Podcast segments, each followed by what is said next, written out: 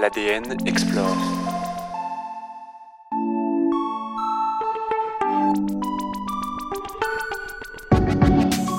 Les scientifiques sont unanimes. 2022 s'est classé en tête du triste podium des années les plus chaudes recensées depuis la mise en place des différents relevés. Dans ce contexte d'urgence climatique, nous sommes partis à la rencontre de trois entreprises et start-up écologiques et innovantes, lauréates du Circular Challenge Citeo et qui œuvrent pour un monde plus respectueux de l'environnement.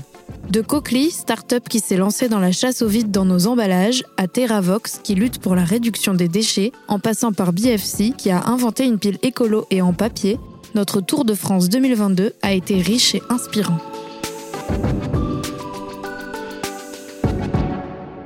« 89% des Français déclarent trier leurs emballages et 51% disent le faire systématiquement, selon une étude de l'Observatoire du geste de tri qui date de 2019. Cela représente 54 kilos d'emballages triés par an et par habitant en France, un chiffre en progression depuis 30 ans. Nouvel acteur de cette impulsion, TerraVox sensibilise et forme le grand public aux gestes de tri et participe au changement de regard de notre société sur les déchets. Direction Bagnolet, en Seine-Saint-Denis, où l'entreprise a installé un chantier participatif éphémère. un Français moyen, il ingère de plastique euh, par semaine. Encore Beaucoup. D'accord. Nous sommes un jour pluvieux de novembre et dans le quartier de Lanou, des jeunes s'affairent à la transformation de déchets plastiques en mobilier urbain. Je bouge plus et quand je lève le bras.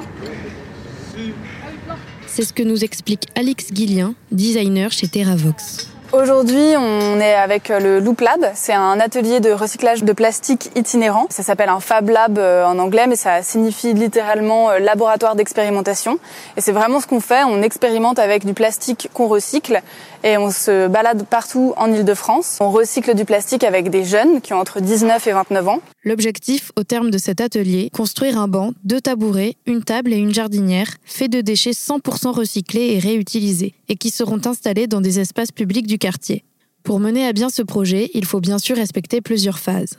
Les étapes de recyclage, c'est euh, d'abord le tri. Donc on identifie les différents types de plastique et on prend les plastiques qu'on peut recycler. Il y a beaucoup de plastique qu'on ne peut pas recycler. Ensuite, on nettoie euh, l'emballage plastique. Ensuite, on le broie pour obtenir des toutes petites paillettes et pour euh, faciliter la fonte. Ensuite, il y a l'étape de la transformation. On a trois machines qui nous permettent de transformer le plastique avec le Loop Lab. Une extrudeuse qui nous permet d'extruder des barres. Une machine à injection qui injecte du plastique dans des moules, ce qui fait qu'on obtient des produits semi-finis. La plupart du temps, c'est un petit équipement sportif comme des raquettes de ping-pong, euh, des boules de pétanque euh, ou des petits mousquetons. Et on a aussi une presse thermique qui compresse le plastique et avec laquelle on obtient euh, comme des feuilles de plastique recyclé. Après la transformation du déchet plastique, il faut procéder au façonnage en enlevant toutes les petites aspérités causées par le moule. Vient ensuite la phase du tamponnage, très importante pour différencier chaque type de plastique. Comme la première étape a été d'identifier les plastiques et de les séparer, on a pris un type de plastique, par exemple du polypropylène, donc le numéro 5, et on va tamponner sur notre euh, objet recyclé le numéro 5 pour le reconnaître et pour pouvoir le recycler à nouveau. Sensibiliser le grand public aux pratiques circulaires pour mieux vivre la ville, c'est l'un des fers de lance de TerraVox, comme le souligne Alix. Les métiers de la transition écologique, c'est des métiers résolument nouveaux. Euh, on est très peu formé à l'école parce qu'il n'y a pas vraiment de méthodologie qui existe. On ne sait pas vraiment ce qui se passe une fois qu'on a jeté quelque chose dans sa poubelle. Donc euh, la première étape de sensibilisation pour nous, elle est assez importante parce que déjà, ça répond aux questions de plein de personnes qui font le recyclage. Ceux qui ne font pas le recyclage, qu'est-ce qu'il y a vraiment derrière ce terme qui est tellement utilisé? Euh, Pourquoi c'est pas si facile et si magique que ce que l'on croit? Pendant ce temps, le chantier participatif suit son cours. Le groupe de jeunes s'active autour de l'extrudeuse pour faire fondre les paillettes de plastique, découpées en amont en petits morceaux à l'aide d'un vélo broyeur.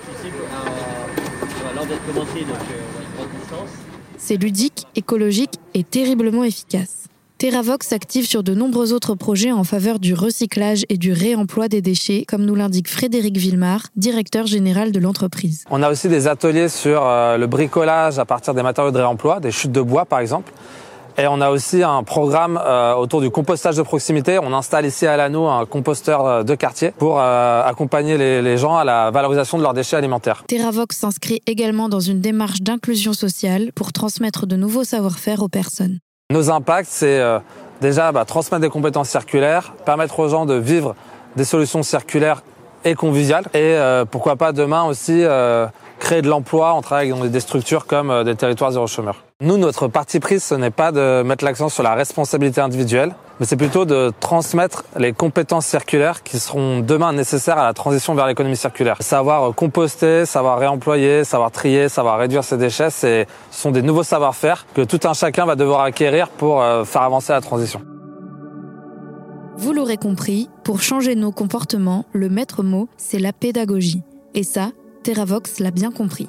En parlant de déchets, il y en a dont on ne sait jamais quoi faire. Je parle bien sûr des piles. 15 milliards, c'est le nombre de batteries et de piles miniatures qui finissent à la poubelle chaque année en France. Et pour 30% d'entre elles, ce n'est pas dans la bonne.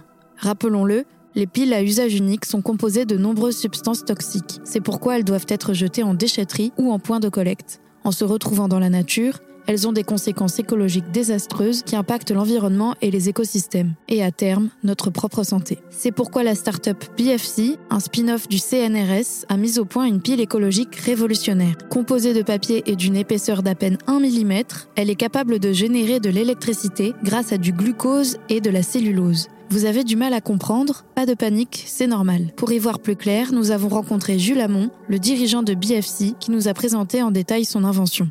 Uh, Aujourd'hui, les batteries conventionnelles sont le plus souvent à usage unique, c'est-à-dire qu'elles ne sont pas rechargeables. Celles-ci utilisent des métaux réactifs pour stocker de l'énergie. BFC utilise plutôt une approche inspirée de la biologie.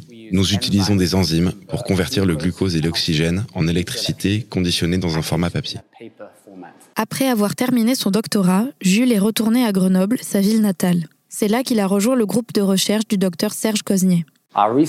Notre groupe de recherche s'est concentré sur les piles à combustible biologique, utilisant le glucose et l'oxygène du sang pour alimenter des choses telles que des simulateurs cardiaques et des pompes à insuline. Nous avons ensuite demandé au professeur Jean-Francis Bloch, professeur en physique du papier, de rejoindre notre équipe pour faire transiter hors du corps cette technologie de piles biocombustibles vers une solution à base de papier pour alimenter des patchs portables et des produits médicaux à usage unique. Aujourd'hui, la technologie de BFC est adaptée pour des appareils de très faible puissance.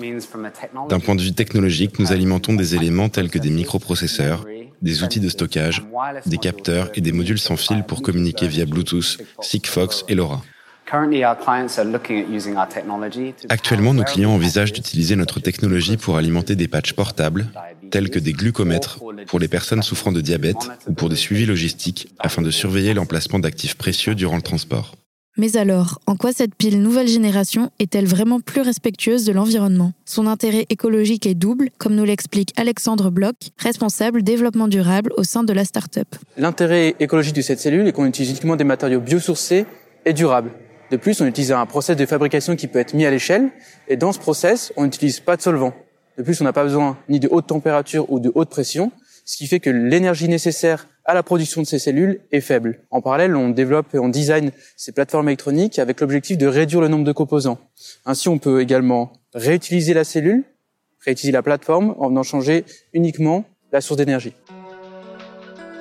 Sans plastique ni métal, ces cellules en papier révolutionneront peut-être le monde de demain.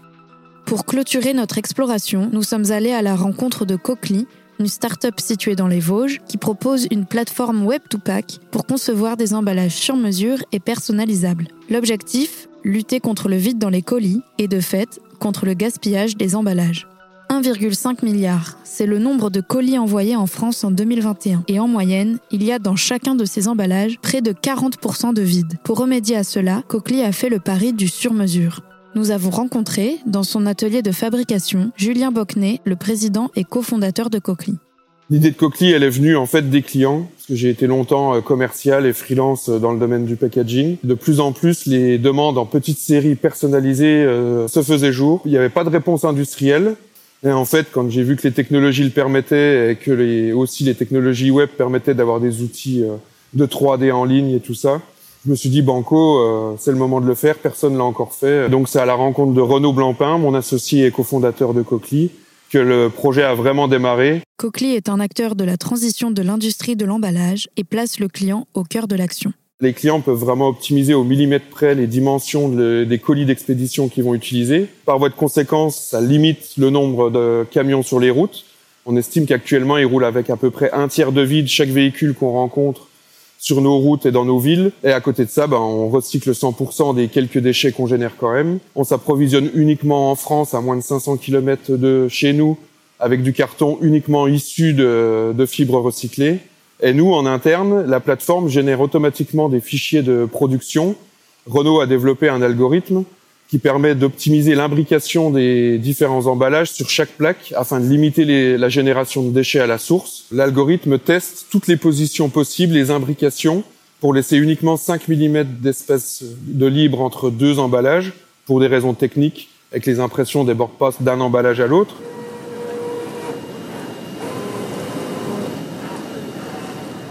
Derrière Julien, une grande machine s'active dans tous les sens pour prédécouper de grandes plaques de carton. Avec une précision millimétrée, elle file de droite à gauche à une vitesse impressionnante, repart comme une fusée en haut de la plaque avant de se lancer à l'opposé. Dans tous les coins du hangar, d'immenses piles de carton de toutes formes et de toutes tailles sont superposées.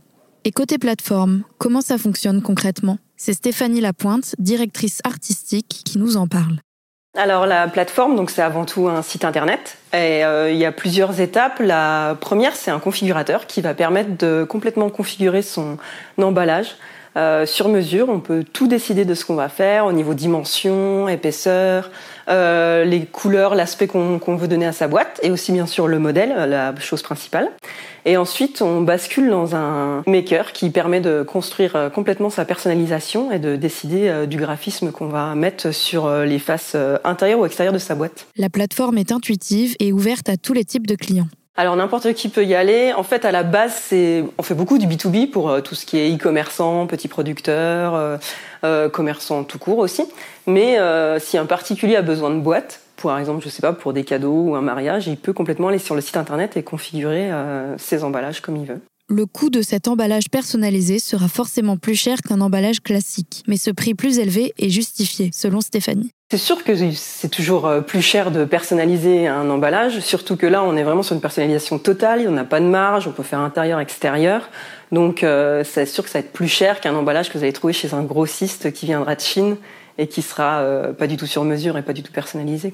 Lorsque le client a terminé la personnalisation de son emballage, place au processus de fabrication qui s'effectue en plusieurs étapes.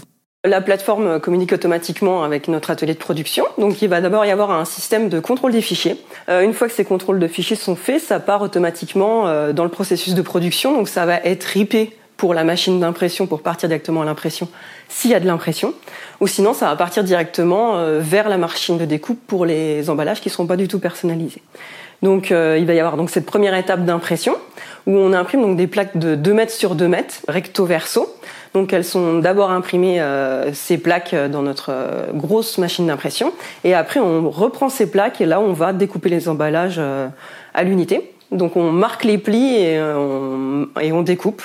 Et euh, du coup, après, on, envoie ces emballages euh, euh, découpés à l'unité, mais à plat. Non, non montés, c'est le client après qui doit monter ces emballages. Anti-gaspi et éco-conçus, les emballages Cochlear sont donc une alternative innovante et écolo aux emballages industriels standardisés.